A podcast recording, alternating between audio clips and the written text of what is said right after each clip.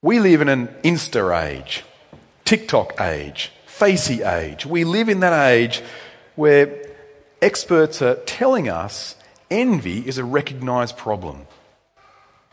If pre and post COVID, all the more we're facing what the experts are saying is really not just a pandemic of sickness, but a pandemic of loneliness amongst people. We're also facing this epidemic of envy. Recent studies I was reading about this week suggest that social media use is not depressing in and of itself. Social media is not evil in and of itself. But it actually is a huge cause and trigger for envy. You know what it's like, don't you? In that moment, you're not sure what else to do, whether you're standing and waiting for the train at the Bendigo station or you're just at home and you're waiting to go to sleep. You open the phone, you scroll through, and what do you do? You see other people's lives are better than yours. Well, they're always better than mine. And we feel it, don't we? We feel it growing. It. It's like a little ember that gets kind of fanned and grows in us. Envy eats at our bones. And so here's today's question How can I stop envy eating me up? How am I going to stop that? Because it is a common problem, it is, is a growing problem, and it is growing in our hearts, if we're honest. How am I going to stop envy eating me up? Psalm 139, that cross reference reading we read, we read that the Lord knows you. Like he knows you better than you know you. He knows me better than I know me. He knows our hearts. He was there. He knitted us together in the womb and he knows your mind. He knows your mental health. He knows your heart health. He knows you. And he knows that envy is never good for you. So how can we stop it eating us up? Paul answers that question in this passage. He is an ordinary person just like you and I, and he answers some very confronting things for us. He answers it here by first starting off answering a question the Philippians have got. Uh, the Philippians, of course, get this letter, they get this book of the Bible, we get it, because what has happened is Paul is in prison again. He goes to prison a few times, and most likely he's in prison in Rome. And the Philippian church has heard about it and they're worried about him. We see the context in verse 12. He answers this kind of question they're asking. You see, what's happened is he's in prison and they've sent, as we'll see in this letter, Epaphroditus, one of the church leaders, a faithful brother. They've sent Epaphroditus to Paul in prison, who has encouraged him, brought a financial gift for Paul, and Paul sends Epaphroditus back with this letter. He sends him back with this letter, and as he writes to the church, we see in verse 12, I want you to know, brothers and sisters, I want you to know, church, that what has happened to me has really served to advance the gospel. What has happened to me? What has happened to me by being in prison has served to advance the gospel. Paul is enjoying the hospitality of the Roman penal system. And as he enjoys that system in all its comforts, you know, the creature comforts of being in prison, not, you could imagine him sitting there thinking, What's happening to me? Like my, my whole ministry has been to travel and be free and, and plant churches and plant the gospel in people's lives and share Christ. Like God has Christ Himself on the road to Damascus commissioned me for that purpose. My job, He gave me my job, He gave me my job description, and now it's all come to a crashing halt at the cling of a prison gate. What is happening to me? Do you know that feeling? What's happening to me? Why is this happening to me? And Paul gets it and he explains the Philippians. Friends, he says, what is happening to me is actually advancing the gospel. That's what's happening to me. See, although Satan schemes, right, and Satan has always schemed, Satan schemes to slow down the gospel advancing by slowing down gospel speaking. Although those against the gospel of Christ are trying to shut it down by shutting Paul up, what we see here is it continues to grow. It can seem for Paul that he's like in, stuck in that Johnny Cash song. You know that Johnny Cash song? Now let me just change it. I'm stuck in Roman prison, and the time drags on. You know, Johnny Cash, it's Folsom Prison, but I changed it to Roman prison. Maybe you saw that. I thought it was clever on the spot, but anyway, it's not, and not impressive, and not the point. Paul is stuck in Roman prison, and the time keeps dragging on. There's no looking like he's getting out of this one. He's been out of prison before. Be that earthquakes in Philippi, where he was able to have an escape from prison, although he did it very much in a Christ like way and stayed for the Philippian jailer's sake. But this one, not this one. What's happening to Paul? He really is stuck in Roman prison. But what he says is this in verse 12 The power of the gospel is counterintuitive to power in the world. How does the world get power?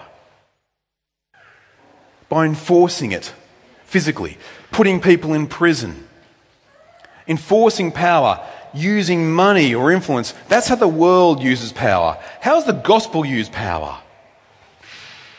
Words. Words. The Word of God the gospel is the good news of Jesus Christ who died for our sins, rose for our hope. Do you think you can imprison that message? Can you shut it down? Paul wants the church to know this. Church, it can't be shut down. And why can't it be? Look at verse 13. So that it has become known throughout the whole imperial guard, that is the praetorium, that kind of the, the Roman uh, secret service, if you like, the Fed police, the SAS, the elite. It has become known even amongst the shock troops of the Roman Empire, he says, the imperial guard, and to all the rest, that my imprisonment is for Christ. the very ones that are holding him prisoned, perhaps chained to a guard, are now Paul's primary congregation. This is the amazing power of the gospel. See, one of the things about evil that you learn as you get older is this evil always overreaches. Evil always thinks it can get away with it.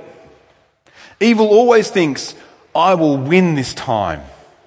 That's what keeps Satan going, doesn't it?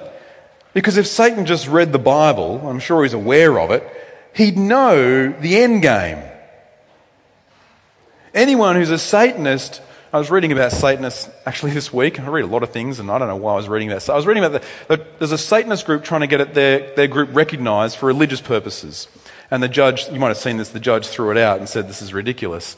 Um, but I like to say, if, and, and what the Satanists said is in this article is they are, they are believing in the Satan of the Bible. Right? So they're not making up another sort of Satan, they're believing in the Satan. If you believe in the Satan of the Bible, just read the end bit.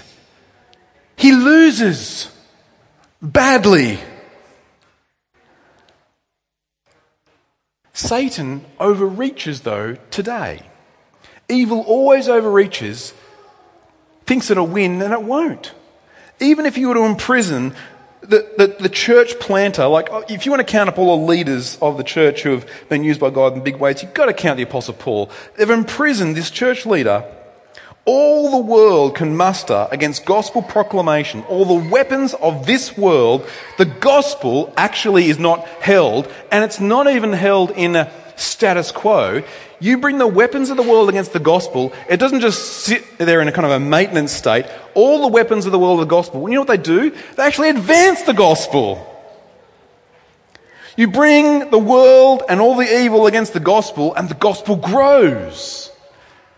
It eats evil for breakfast. And friends, we need to see this when things are happening to us. You see, the gospel doesn't advance despite our circumstances.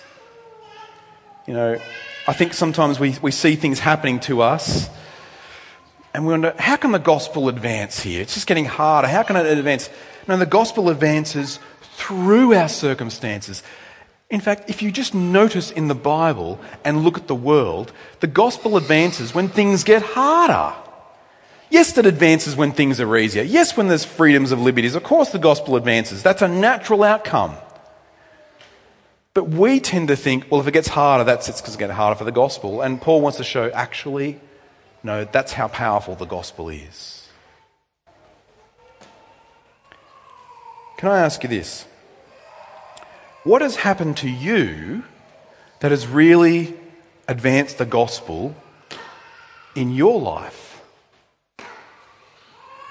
You might look at your sufferings, the things that have been setbacks, and you might be asking, What is happening to me? What's happened to me? Well, this has happened to me. Well, perhaps could you just reflect upon that? What has happened to you that you have once seen as a real difficulty, a trial, a suffering, a setback? Look at that thing. What has happened to you? And now ask this How has that actually been even used by God counterintuitively, counter the world? How has that been used by God powerfully to advance the gospel of grace in your heart, in your life. You wouldn't have asked for it, to be sure. You wouldn't have designed it that way. I sure wouldn't have. In the last couple of years, we've all gone through the different sufferings, but how has that been used? Somehow, could you see, actually, what has happened to me has meant that I've actually returned to the Lord. What has happened to me has actually meant I've had a new grasp on the reality of Jesus and His grace. What has happened to me has actually meant I've understood that I can have joy even in sorrow. What has happened to me has meant I've actually believed that God is actually sovereign. Before I said, oh yes, He's sovereign, you know, He's in control. But now I actually and functionally believe it in my life. What has happened to you? That means the gospel has advanced in your life for you. Where Satan would want to get you and say, I'm going to shut the gospel down for you by making life harder. What has happened in that moment that the gospel has gone greater for you? You see, our fallen world, our experience is, and the world, the world's textbook says, when circumstances hinder us, it's over. But if we actually look at the gospel in the death and resurrection of Christ, we can actually say this even in hard times. If you believe in the resurrection of Jesus, you can say in any hard difficulty, this is not how it ends. This is not where it ends. Because I know the end game. I know Christ. even when others might preach Christ from envy and rivalry. This is the heart of this passage this morning. The, scene here that Paul writes about. Look at verse 15.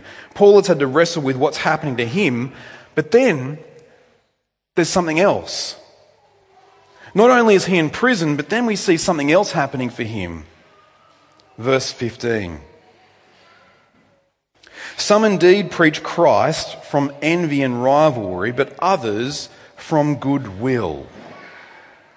The latter do it out of love, knowing I'm here for the defense of the gospel. So he's already said, we, we saw this, and he's already said in verse uh, 14 that him being in prison has actually emboldened people, it's strengthened other Christians to speak about Jesus. Because they see this and go, well, if, if Paul's in prison and he's not afraid, I can be not afraid and I'm out of prison. I can speak about Jesus too. I can give my testimony and share about Christ working in my life. Because if Paul's not afraid, what have I got to be afraid of? But then he says this there are people that do that. They, they preach Christ because they're strengthened by seeing my suffering. But then there's this other group of people, and here's where it gets weird because we can hardly comprehend how this could happen, but it's happening. He says, verse 17, the former proclaim Christ out of selfish ambition not sincerely, but thinking to afflict me in my imprisonment. Is that possible? How is it possible there are people who preach Christ out of selfish ambition, out of envy, out of pretense? How does that even work? Maybe it is because these others, and we don't know much about them, Maybe they think if we preach Christ, we get our platform now, because Paul's out of action, we'll just replace it. Maybe they think if we preach Christ, that'll actually afflict Paul in prison because it'll stir up prison life for him and make it harder. We never really liked Paul. You know, he was doing all the church planning. He, he was kind of, we never really liked him. And so for some reason, they're wanting to preach in such a way, even preach Christ, out of envy to make it harder for Paul. Envy is a desire to have what someone else has. And it's a powerful motivation for people. It's coupled with that other thing called pride. Pride is one of those sins in your life that does this to you. I'm not here. I'm not proud.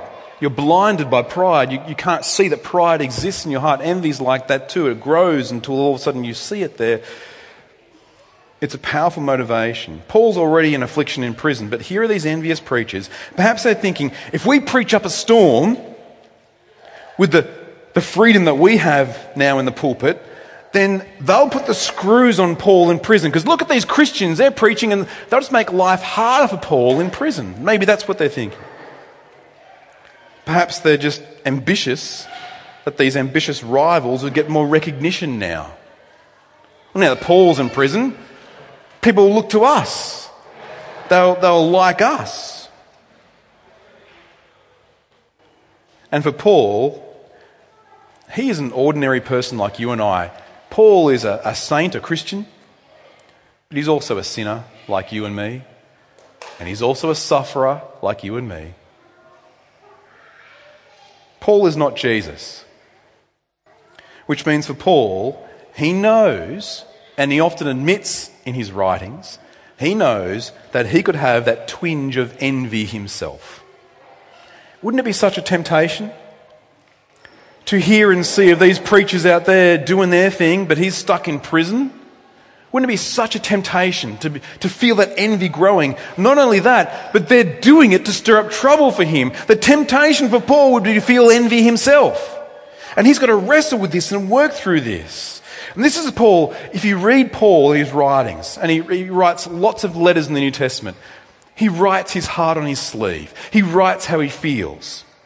This is Paul who tells us in 2 Corinthians 11 of the struggles he faces. Uh, one of my favourite books is 2 Corinthians. And you read in 2 Corinthians 11, he's got this whole list of all the struggles that he faces in ministry. He's got shipwrecks. He's got being stoned, being in prison, but I love this because at the end of this list, he says this in 2 Corinthians 11. It's kind of his trump card. He says this in 2 Corinthians 11, verse 28. And apart from the other things, there is the daily pressure on me of my anxiety for the churches. Paul admits weakness. He admits anxiousness. He admits anxiety. Now get this. This is the same person who writes Philippians 4 verse 6. We use that as a verse. Whenever you're in a fix, Philippians 4 verse 6. In Philippians 4 verse 6, he basically says in Philippians 4 verse 6 that don't be anxious about anything, but prayerful about everything. So the same person who says in Philippians 4, don't be anxious, writes in 2 Corinthians 11, I get anxious. I'm anxious. I have anxiety. Why? Why? Because the best way to help those who are anxious is to admit your own anxiousness and where I get help. Just schooling people on, don't be anxious. You need to be more prayerful. Just scolding people on, you know what your problem is? You're anxious because you don't pray enough. That's not going to work, and it's not honest. His honesty from Paul, his honesty from me who has faced anxieties. We can go to Christ and get help.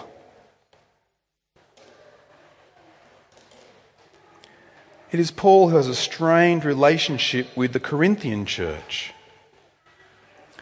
We don't know if these others preaching out of pretense and selfish ambition and envy. We don't know if this is a Corinthian particular issue or it's a Roman church or it's particularly in the Philippi church, but it's well known. And Paul is well known at speaking to these things. To the Corinthian church, he says this, because the Corinthian church have got all the gifts. They're a big church, they're a mega church, they're a powerful church, and yet they're a church full of pride and envy, and they play the comparison game. Paul says in 1 Corinthians 1, one of your problems is this. Some of you say, I follow Apollos, I follow Paul, and then some of them go, oh yeah, but tell you what guys, I got a better one than that, I follow Christ. As if Christ is used in the comparison game. And Paul says in 2 Corinthians 10, verse 12, he says this if you want to play the comparison game, everyone loses. Like if you play that game, you're going to lose. He says this in 2 Corinthians 10, verse 12. Not that we dare to classify and compare ourselves with some who are commending themselves. But get this. But when they compare themselves by one another, they are without understanding. If you compare yourself or you're comparing people to one another without understanding, when you play the comparison game, you lose. Paul, who planted the Corinthian church, shepherds them through immaturity and sin including pride. He shepherds them through boasting in the platform preachers that exist of that day. I think Paul, if he came to our day, if somehow there was a time machine and Paul ended up in our day, I think he would be very uncomfortable with Bibles that have a person's name on them, like the Russ Grinter Study Bible. I think Paul would be very uncomfortable with whole ministries named after a particular person. I think Paul would be very uncomfortable with this whole culture that we developed, even amongst Reformed evangelicals, that says, let's platform a person, and then when they fall, they really fall, and people, it's a disservice to the gospel.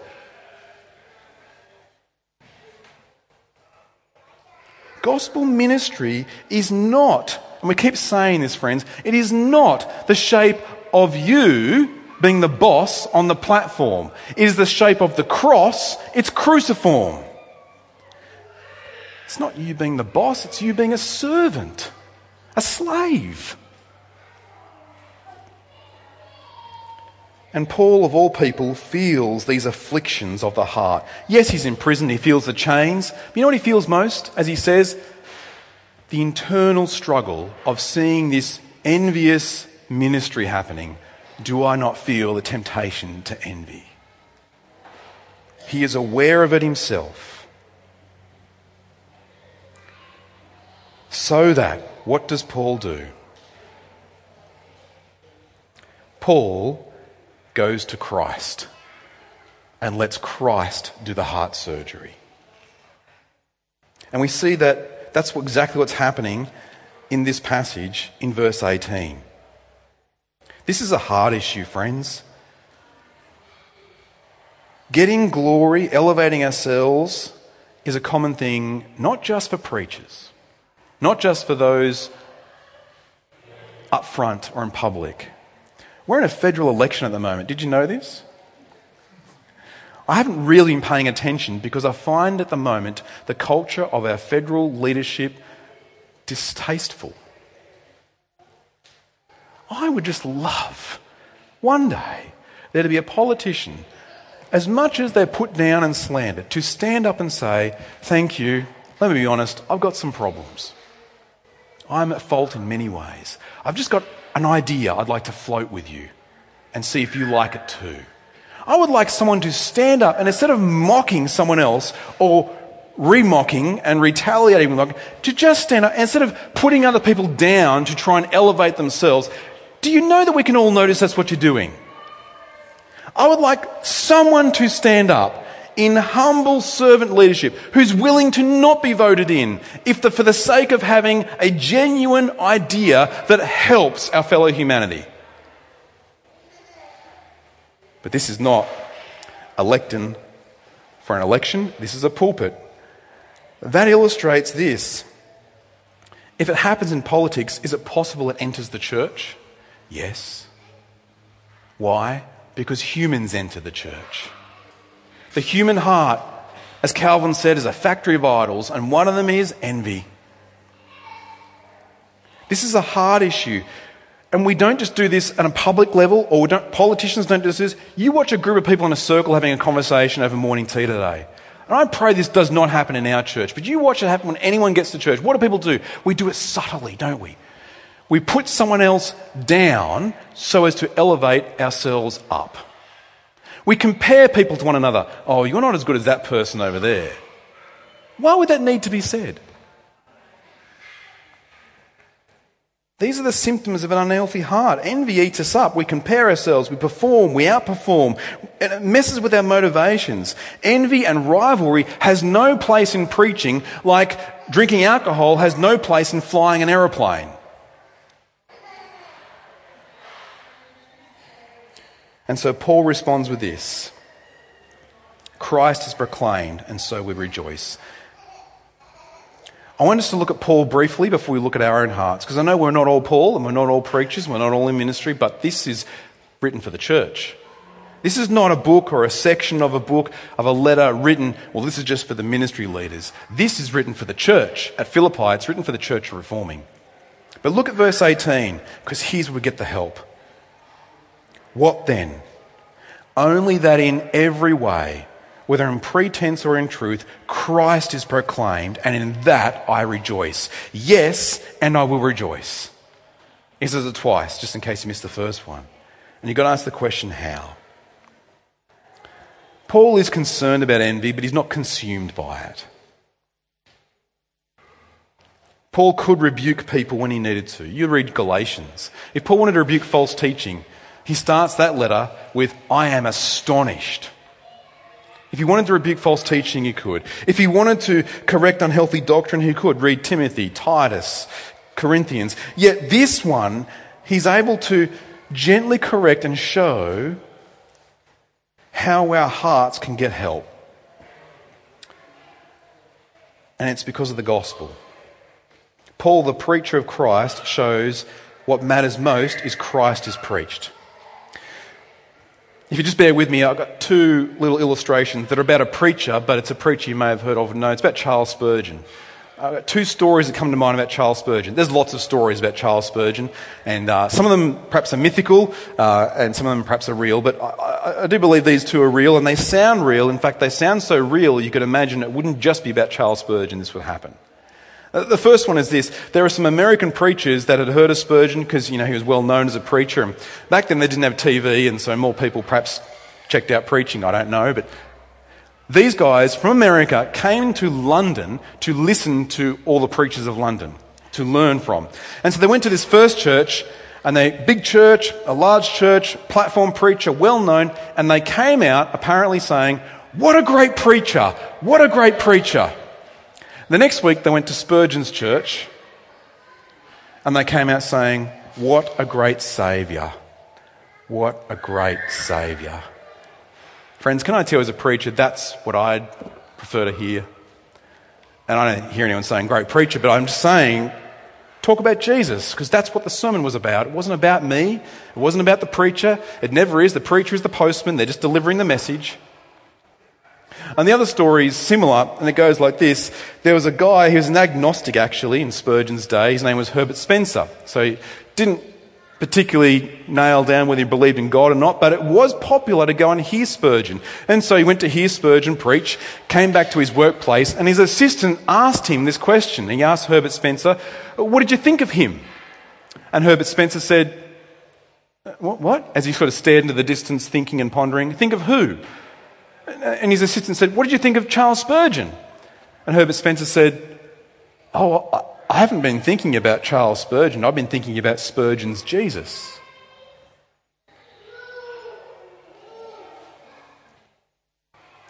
Paul is just like you and me. He is a sinner and a sufferer. He knows the temptation to pride and envy. And yet, did you notice in this passage? There's two things I want you to notice in this passage. The first is this every sentence of this passage, he speaks about Christ or the gospel or the word. Every single sentence has Christ in it. It literally is all about Jesus for Paul. And here's the second thing to notice as you read it, what does Paul keep doing as an emotional response? Rejoice. In fact, rejoice is on repeat. It's why we call this series Joyful Community, because it's on repeat in this letter. You look at verse 18. Michelle read it there twice. It should be read that way. And in that I rejoice. Yes, and I will rejoice. Then you look at chapter 3, verse 1. Finally, my brothers and sisters, rejoice in the Lord. And then you look at chapter 4, verse 4. Rejoice in the Lord always. Again, I will say rejoice. He keeps going to Jesus. Here is how we stop envy eating our hearts. We go to Christ and we rejoice in Christ. And how do we do that? We actually look at what Christ has done for us. The antidote to envy is finding joy not in the thing your heart thinks will find joy in, but to find it in Christ Himself. Paul can say this if Christ is proclaimed, even from envious mouths, then people get to hear Jesus, but you know what? So do I. My heart needs most of all to hear Christ. Which means now, friends, we can see what won't work for you.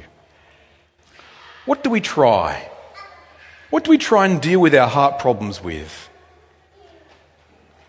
You can't stop the problem of envy eating you the world's way. What's the world's way? Well, one major option the world says is this, and it's common, I've heard it before. When, when envy's coming in at us, what do we say? We, we, we teach ourselves to say, I don't care.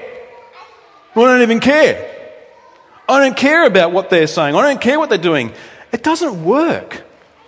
Just saying to envy, I don't care, is, is, is like trying to drown an eel. I don't know if you ever tried to do that. But an eel is slippery and they live in the water. Envy is slippery like that and it lives in your heart. To just say, I don't care, doesn't stop it. It's still swimming around. No, no, no. You can't stop envy by willpower. You need joy power. You need your heart to be lit up with what Christ has done for you. You see, Christ is the antidote to the poison and punishment of envy. Because your sin of envy will eat you up, but instead, at the cross, it ate him up. It ate away his life. He was treated the way you and I would deserve to be treated.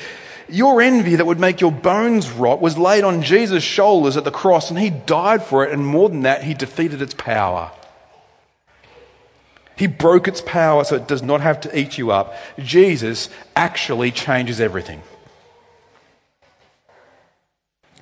Did you notice in this passage, that as Paul mentions Christ every single time, he does it for us? Because every single circumstance you face, you can actually know what is really happening to you is advancing the gospel if you keep going to Christ. Every time something bad happens to you, every trial, every suffering, every heartache, every affliction, every envious moment that you face, if you go to Christ, the gospel will so advance in your life, your heart health can't help but improve.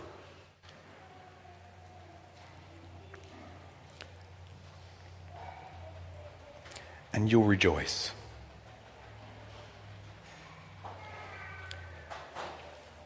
He loved us to the end. He knows our hearts, He knows our struggles, He knows yours. He knows that we need one another. It's why we need joy in Jesus, in community. Because the very people that once lived their lives in pretense or in selfish ambition, well, they then come to Jesus, they get their hearts changed, and they now live not being envious of one another, but friends encouraging one another. You know what we call that? It's got a cool name. It's called church.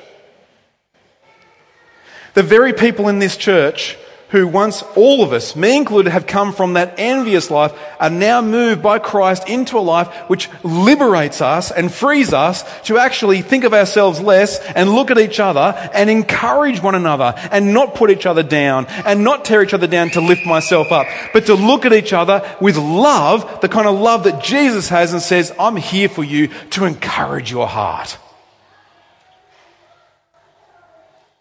It's called church. It's a joyful community. And because we get to be part of Jesus' church, we have every reason to rejoice. Let's say it again. Let's rejoice. Let's pray. Our Father in heaven, our envy is more than skin deep. It goes to our bones, it flows from our hearts. So help us only because you can. As we now sing, we're asking this give us minds like our Saviour Jesus, who made himself a slave. Give us hearts like the King of heaven who served the ones he made. Fill us with his grace, fill us with his love. Make us like the humble one, the humble Son of God. In Jesus' name we ask. Amen.